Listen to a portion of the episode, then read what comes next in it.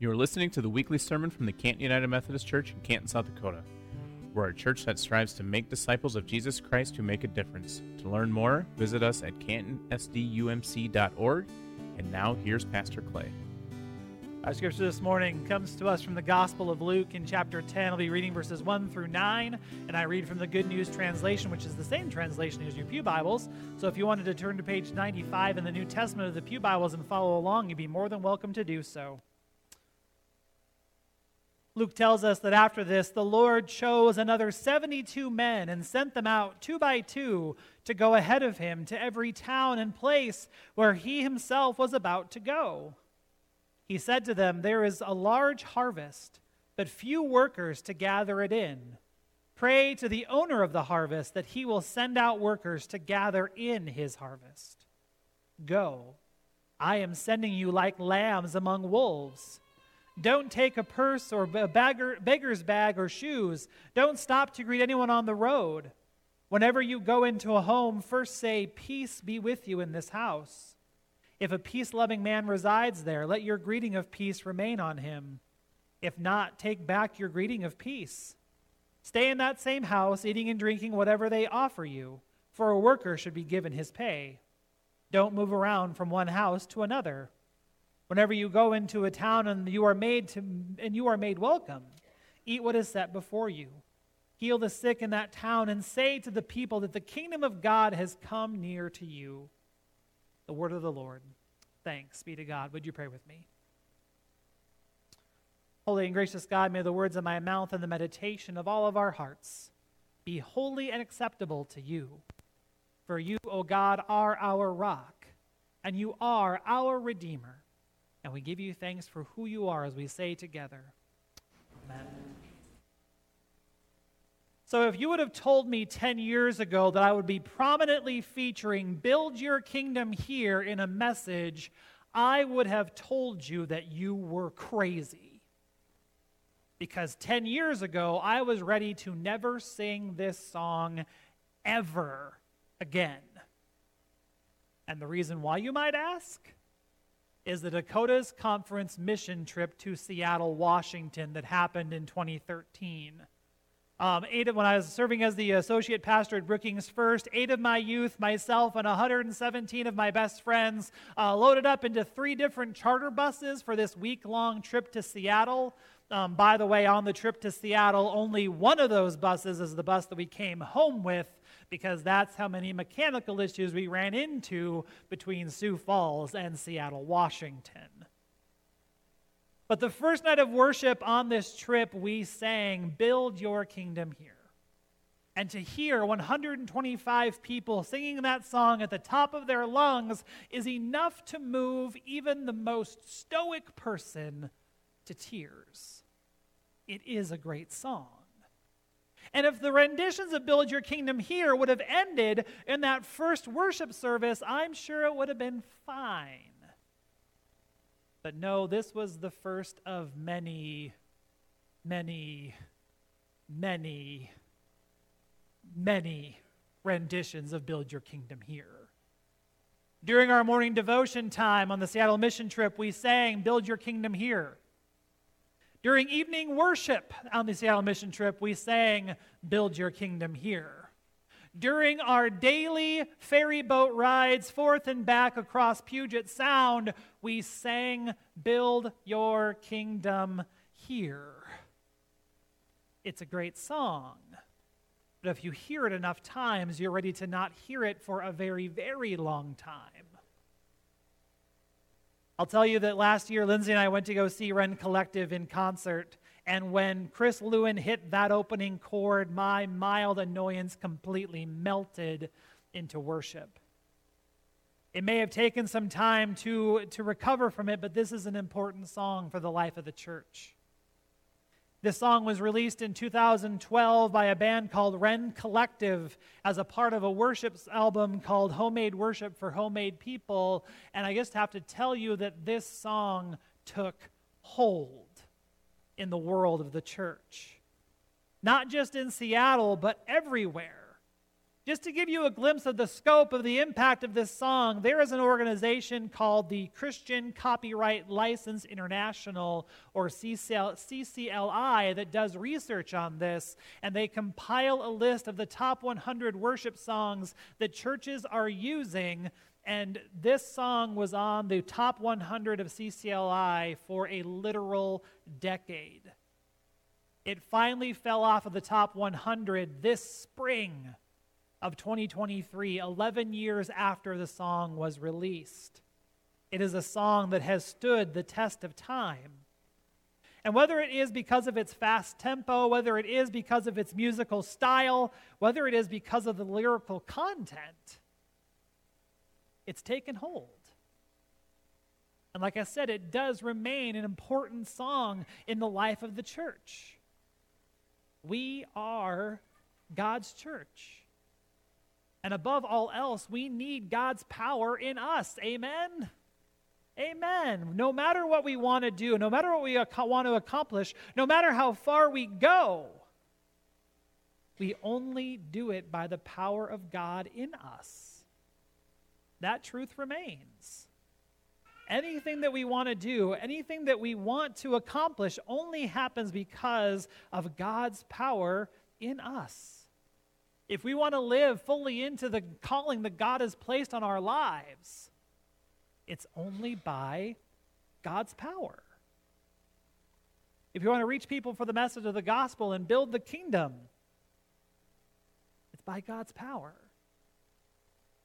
And this is essentially the message that Jesus gave to 72 apostles in our scripture for this morning. Jesus may have used different words, but it's the same message. By this point in the Gospels, Jesus has already been in the synagogue of Nazareth. Jesus has already proclaimed that the Spirit of the Lord is upon him to proclaim release to the captives, recovery of sight to the blind, and to announce that the year of the Lord's favor has come. By this point in the Gospels, Jesus has already assembled 12 disciples who, they, who he has called forth into the world to cast out demons. By this point in the gospel, Jesus has already performed signs and miracles to prove that he is worth following. But now he is assembling this greater network. Now he is building beyond the 12th. Now he is building to that 13th disciple that Pastor Gene helped us think about last week. Today in our scripture, Jesus calls and commissions 72 to go forth into the world. He commissions 72 to go and to proclaim peace among villages, to spend time in new areas, and to rely on the hospitality of others. Jesus sends these 72 to tell about the difference that Jesus has made in their lives and to pronounce that in Jesus the kingdom of God has come near.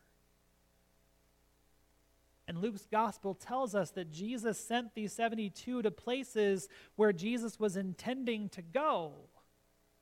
But because of how the story of the gospels is unfolding, because of the tension that is already rising between Jesus and Rome, because of the tension that is already rising between Jesus and the religious leadership, it feels a bit unlikely that Jesus is going to get to every place Jesus intends to go.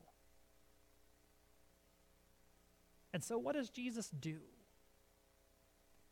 What does Jesus do in the midst of that? Rather than leaving these areas with nothing but rumors, Jesus sends ambassadors. Jesus sends people with the pure task of telling and, and showing what the, what the impact of Jesus would be. Jesus sends these 72 into the world to show them what Jesus was, would do if he was there.